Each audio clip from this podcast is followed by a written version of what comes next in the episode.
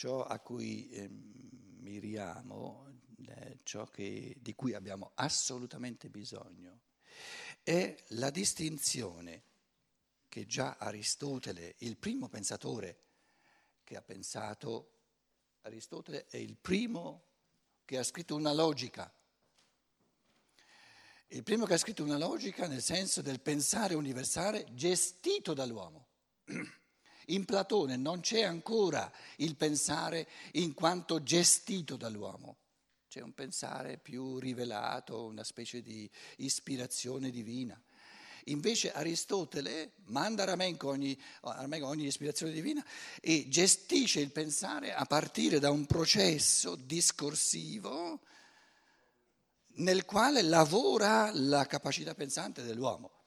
E Aristotele, su cui si fonda la nostra cultura, i filosofi greci, soprattutto Aristotele, perché Platone ancora viveva della, della, della visione Diciamo, le idee di Platone sono una contemplazione spirituale, non pensieri, concetti pensati logicamente eh, dall'uomo. Una delle distinzioni fondamentali che Aristotele fa è che eh, se l'uomo è un essere in divenire, ed è fondamentale perché il dato di natura il dato di natura ripete i suoi cicli sempre uguali, non c'è, non c'è vera evoluzione. Nel ciclo della pianta, de, de, del, del ciliegio, ripete il suo ciclo sempre uguale in fondo.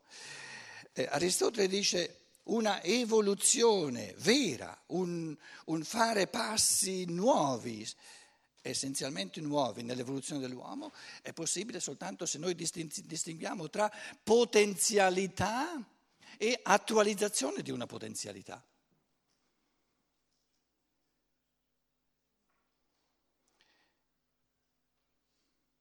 Facoltà, una facoltà che però è, è una, una, potenzialità è una capacità, una possibilità di evoluzione che però non ti costringe. Puoi anche omettere di evolverti in quel senso. Quindi la seconda, la seconda cosa, il dato di natura, la seconda cosa non è la libertà, ma è la potenzialità alla libertà. E siccome questo concetto è un po' astratto per la maggior parte delle menti di oggi, perciò ehm, ho aspettato un pochino, ehm, sono state fatte diverse proposte, no?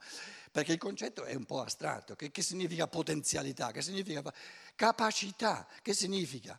Significa che se tu ci lavori, se il pensiero lo eserciti, se questa libertà la eserciti sempre di più, se ti sforzi diventa una realtà sempre più densa, sempre più forte. Però non sei costretto a farlo, altrimenti sarebbe un dato di natura. Il dato di natura non hai libertà. Puoi anche ometterlo. Puoi anche omettere di costruire sempre più libertà.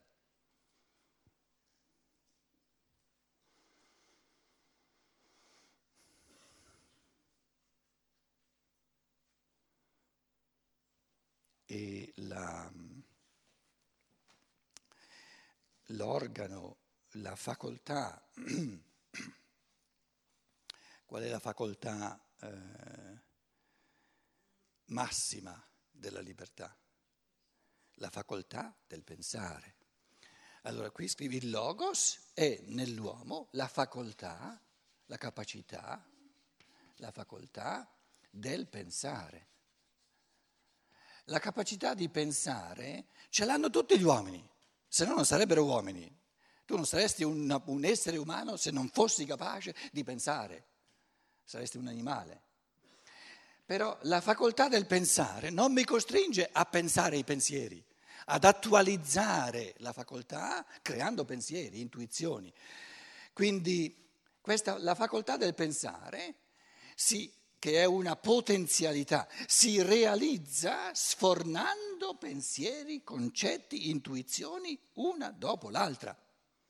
E questo sfornare, capacità ce l'abbiamo tutti, facoltà ce l'abbiamo tutti, potenzialità ce l'abbiamo tutti, però questo esercitare, questo attualizzare un concetto è una attualizzazione puntuale della facoltà del pensare.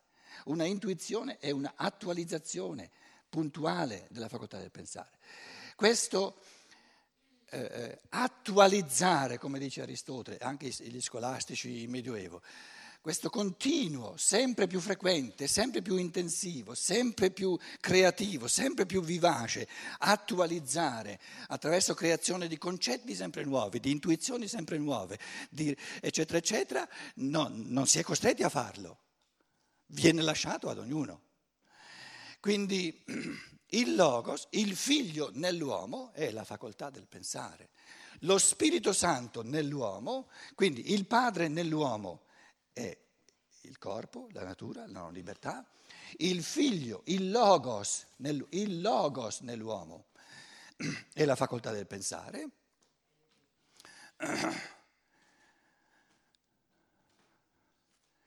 Cosa ci mettiamo? Un terzo più? più? Lo Spirito Santo nell'uomo cos'è? Cosa ci mettiamo? L'attualizzazione. Ah, ma all'improvviso vi va bene questi, questi termini astratti.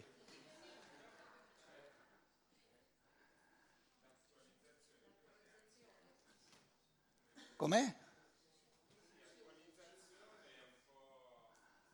po' astratto.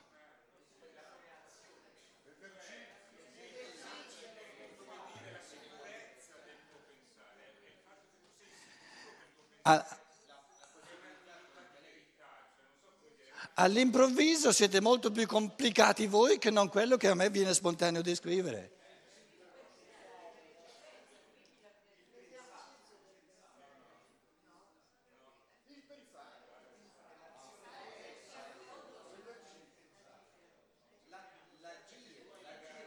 Una volta dici una cosa giusta, te la sei rimangiata subito. Il pensare. No, il pensare.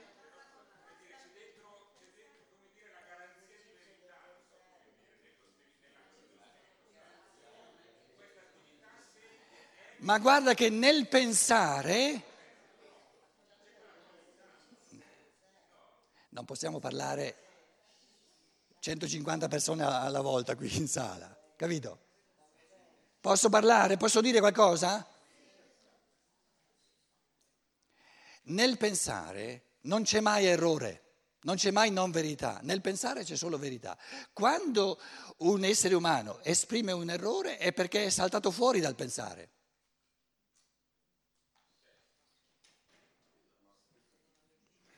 Quando c'è la luce le cose si vedono. E quando non ci si vede è perché manca la luce.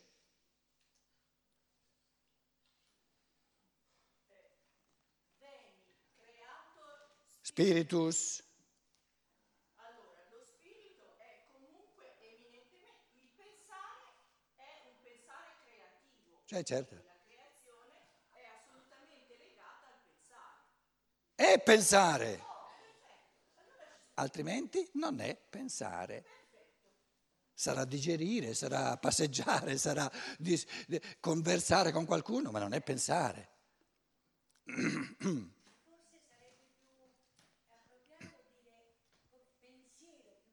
No, no, no. Un, il pensiero, tu intendi, intendi il, pens- il pensiero, un pensiero, un pensiero è qualcosa che il pensare ti crea e ti sforna. Noi, noi ci riferiamo Sì, sì, sì, ma, sì, ma il pensiero puro è un'espressione impropria in italiano. Da qui mi pare di capire che tu per la prima parte della filosofia della libertà non c'eri. Eh, vedi, lo si vede che lo si capisce subito. Sta attenta, ti, ti faccio una piccola um, un, una, una scorciatoia per arrivarci.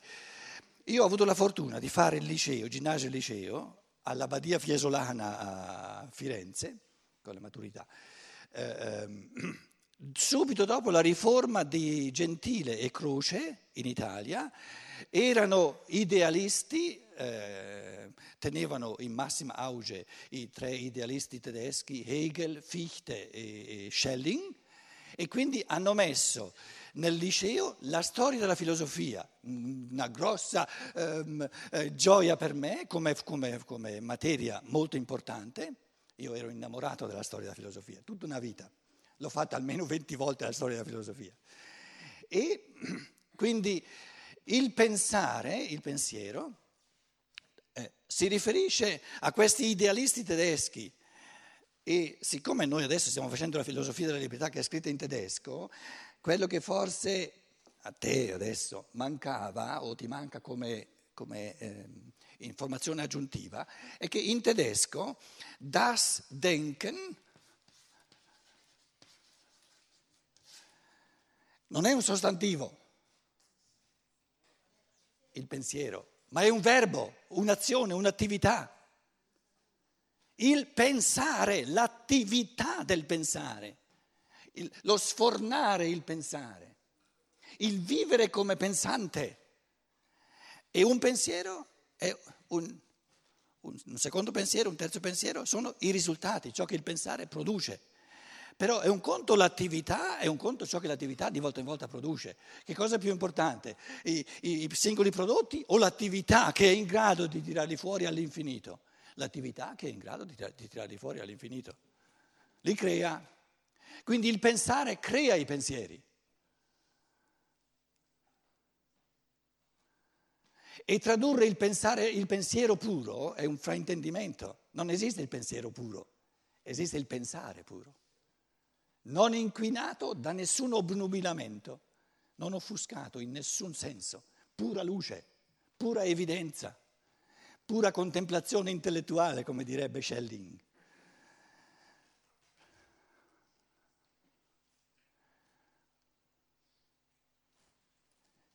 Allora qui io ci metterei il pensare come attività attuale. Il pensare. Perché un conto la facoltà del pensare, tu hai la facoltà di pensare, ma se non pensi mai?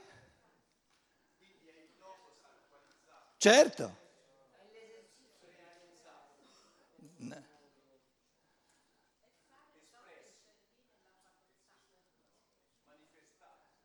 No, no, è troppo esterno. È il logos logizzante.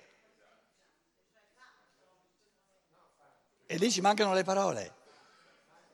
Ci mancano le parole perché, perché siamo, siamo, ancora agli inizi di capire, del capire questa, questa dinamica, questa tensione tra il, il cosiddetto figlio e, e il cosiddetto Spirito Santo. Il logos non in azione non c'è, questo è il mio problema, quello che tu dici.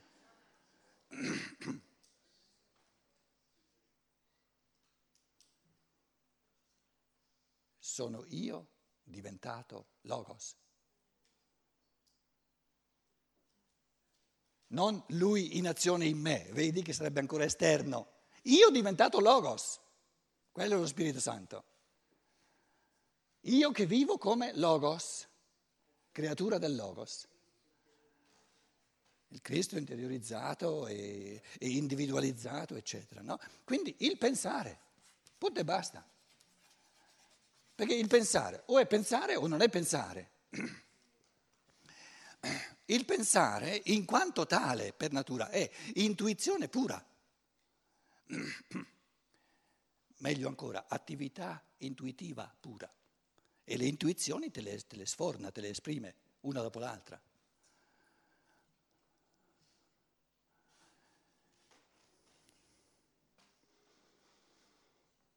Quindi la struttura dello spirito creatore nell'uomo, noi uomini siamo, non ci interessa parlare della divinità in sé per sé, è trinitaria, ha un fondamento di natura,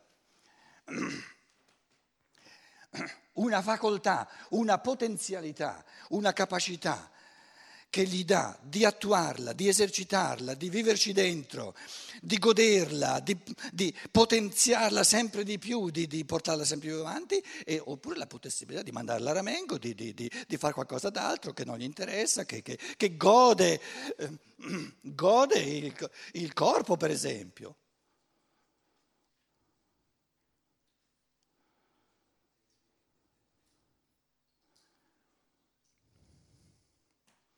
L'intuizione, il concetto, concetto, un concetto prodotto, eh, creato dal pensare. Un concetto viene creato dal pensare, è un concepimento. Quante volte ho detto, questo concepimento è a livello dello spirito il concepire, è un partorire. A livello dello spirito è qualcosa che prima non c'era, lo creo io col pensare, il concetto. Allora uno viene e dice, ma chi me lo fa fare questa, tutta questa, tutta questa, questa uh, fatica no? di, di, di, di, concepimento a livello astratto, stratosferico, che non, non mi dà niente, quando qui invece a livello corporeo il concepire è così bello, così, capito, ti dà un sacco di soddisfazione e viene da sé, lo fa mamma natura.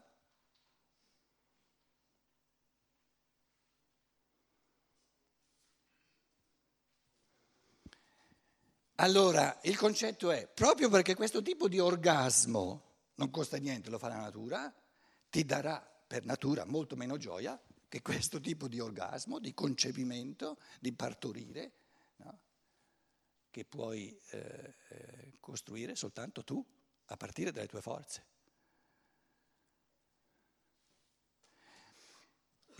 E ciò che noi chiamiamo inerzia è il fatto che la natura e va bene così, deve essere così.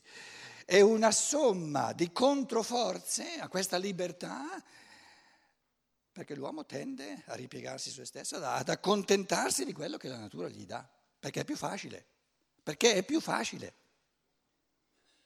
È più facile poltrire che non darsi una mossa e quindi dà meno soddisfazione, perché è più facile.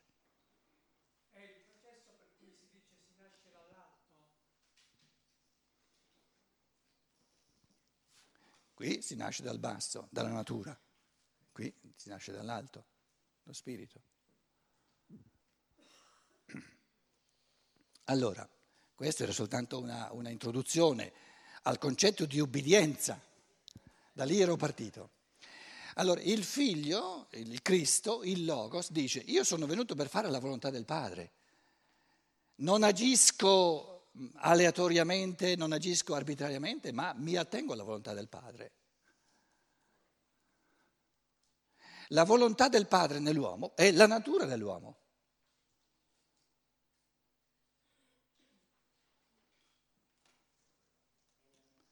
Dell'uomo, perché è quello che lui ha creato.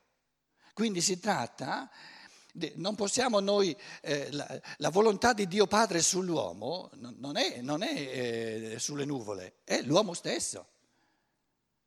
Dio non può creare l'uomo, il creatore dell'uomo non può creare l'uomo per qualcosa d'altro. Perché lo spirito, l'uomo è spirito, lo sappiamo per esperienza, lo sappiamo per percezione. Lo spirito non è mai strumento per qualcosa d'altro. Lo spirito è primo principio e fine ultimo dell'evoluzione. Non c'è qualcosa per cui lo spirito possa essere strumentalizzato per qualcosa ancora più alto. Non c'è qualcosa di più alto dello spirito. Lo spirito è il livello supremo del mondo che noi conosciamo. Quindi l'uomo, essendo spirito, è fine a se stesso. Quindi, quindi il creatore dell'uomo ha voluto l'uomo. Si tratta di capire l'uomo. La volontà del, del, del, del creatore dell'uomo non può essere che la pienezza della natura umana. Allora, restiamo sulla natura umana e chiediamoci in che cosa consiste la pienezza della natura umana.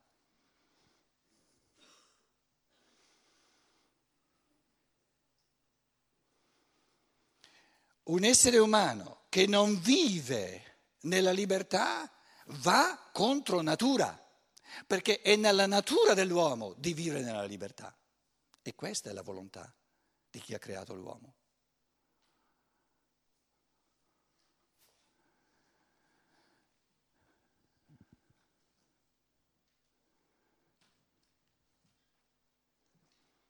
Io faccio la volontà del Padre, la volontà del Padre sull'uomo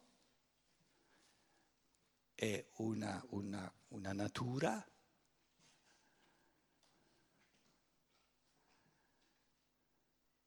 che non può essere contenta, non può essere realizzata se resta solo natura. Quindi è nella natura dell'uomo di essere più che natura. E questo più che natura è la libertà, la libertà che gli è data come capacità e lì vedo che è nella natura dell'uomo di, che c'è oltre al dato di natura, come nell'animale, la facoltà della libertà, la facoltà del pensare, la potenzialità di diventare sempre più liberi.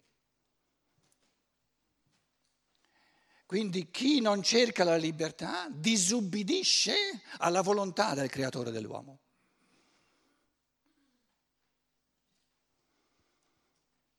E chi vive, chi cerca la libertà e vive sempre di più nella libertà, ubbidisce alla volontà del creatore dell'uomo che ha, che ha posto nella natura dell'uomo lo sbocco, la ricerca, la tensione, il desiderio di una libertà sempre più grande.